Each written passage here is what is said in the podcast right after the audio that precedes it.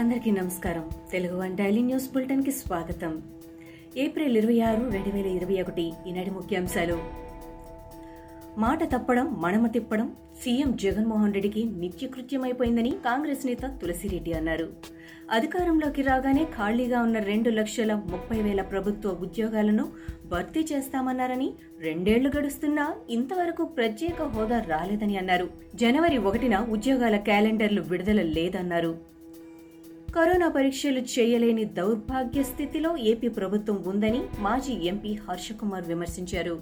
రాజమండ్రి ప్రభుత్వ ఆసుపత్రిలో అన్ని బెడ్లు కరోనా రోగులతో నిండుకున్నాయని అన్నారు. కరోనా అనుమానిత లక్షణాలతో వేలాది మంది పరీక్షల కోసం పడిగాపులు కాస్తున్నారని కరోనా సోకిన వారికి కనీసం మందులు ఆక్సిజన్ అందుబాటులో లేవని అన్నారు. విజయవాడ కొత్త ప్రభుత్వ ఆసుపత్రిలో కరోనా విలయ తాండవం చేస్తోంది. ఆక్సిజన్ బెడ్ల కొరతతో కరోనా రోగుల తీవ్ర అవస్థలు పడుతున్నారు. బెడ్ల కోసం ఎంపీ ఎమ్మెల్యే మంత్రులతో రికమెండేషన్లు చేస్తున్నా బెడ్లు దొరకడం లేదు. చికిత్స పొందుతున్న రోగి చనిపోతూనే బెడ్ ఖాళీ అయ్యే పరిస్థితి ఉంది. రోజుకు వందల సంఖ్యలో ప్రభుత్వ ఆసుపత్రికి కరోనా పేషెంట్లు వస్తున్నారు.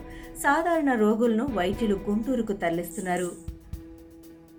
వర్క్ ఫ్రం హోం కోసం ప్రభుత్వానికి ఏపీ ఉద్యోగుల సంఘం అధ్యక్షుడు బొప్పరాజు వెంకటేశ్వర్లు వినతి పత్రం ఇచ్చారు. దేశంలో కరోనా సెకండ్ వేవ్ తీవ్రంగా ఉందని భయాందోళన మధ్య ఉద్యోగులు పనిచేస్తున్నారని అన్నారు. పదుల సంఖ్యలో ఉద్యోగులు కరోనాతో మరణించారని ఆవేదన వ్యక్తం చేశారు.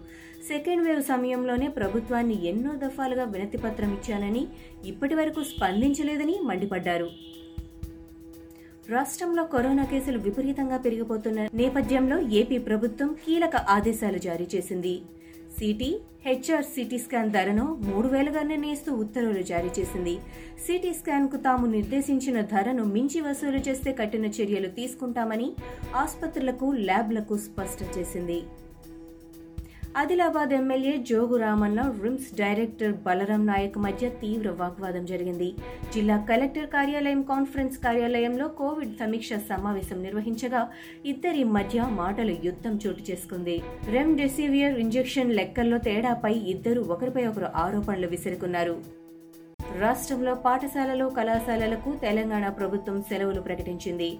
ఏప్రిల్ ఇరవై ఏడు నుంచి మే ముప్పై ఒకటి వరకు వేసవి సెలవులు అమల్లో ఉంటాయని విద్యాశాఖ మంత్రి సబితా ఇంద్రారెడ్డి వెల్లడించారు. ఈరోజు సెలవులపై ఆమె ప్రకటన చేశారు. పాఠశాలలు కాలేజీ పునః ప్రారంభంపై జూన్ ఒకటిన నిర్ణయం తీసుకుంటామని అన్నారు. హైదరాబాద్ కిమ్స్ ఆసుపత్రి వైద్యులు అసాధ్యాన్ని సుసాధ్యం చేశారు. వేర్వేరు బ్లడ్ గ్రూపులకు చెందిన వ్యక్తుల మధ్య కిడ్నీ మార్పిడి విజయవంతంగా చేసి అవయవ దానంలో సరికొత్త అధ్యాయానికి బాటలు వేశారు. అసోంకు చెందిన అషిమ్ దాస్ రెండు కిడ్నీల వైఫల్యంతో రెండేళ్ళుగా డయాలసిస్ చేయించుకుంటున్నారు. అయితే డయాలసిస్లోనూ సమస్యలు వస్తూ ఉండటంతో వైద్యులు కిడ్నీ మార్పిడి ఒక్కటే పరిష్కారమని తేల్చారు. ఆంధ్రప్రదేశ్ తెలంగాణ రాష్ట్రాలకు తమిళనాడు నుంచి ఎనభై మెట్రిక్ టన్నుల లిక్విడ్ ఆక్సిజన్ మళ్ళింపును నిలిపివేయాలని ప్రధాని నరేంద్ర మోడీకి తమిళనాడు ముఖ్యమంత్రి పళనిస్వామి విజ్ఞప్తి చేశారు. ఆక్సిజన్ మళ్ళింపు వల్ల తమిళనాడులో తీవ్ర సంక్షోభం తలెత్తే అవకాశం ఉందని ప్రధానికి పళనిస్వామి ఓ లేఖలో పేర్కొన్నారు. ఇరాక్ రాజధాని బాగ్దాద్లో ఘోర ప్రమాదం జరిగింది.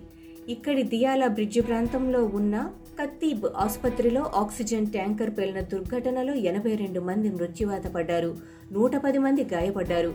ప్రమాద సందర్భంగా కత్తీబ్ ఆసుపత్రి వద్ద దయానీయ దృశ్యాలు కనిపించాయి.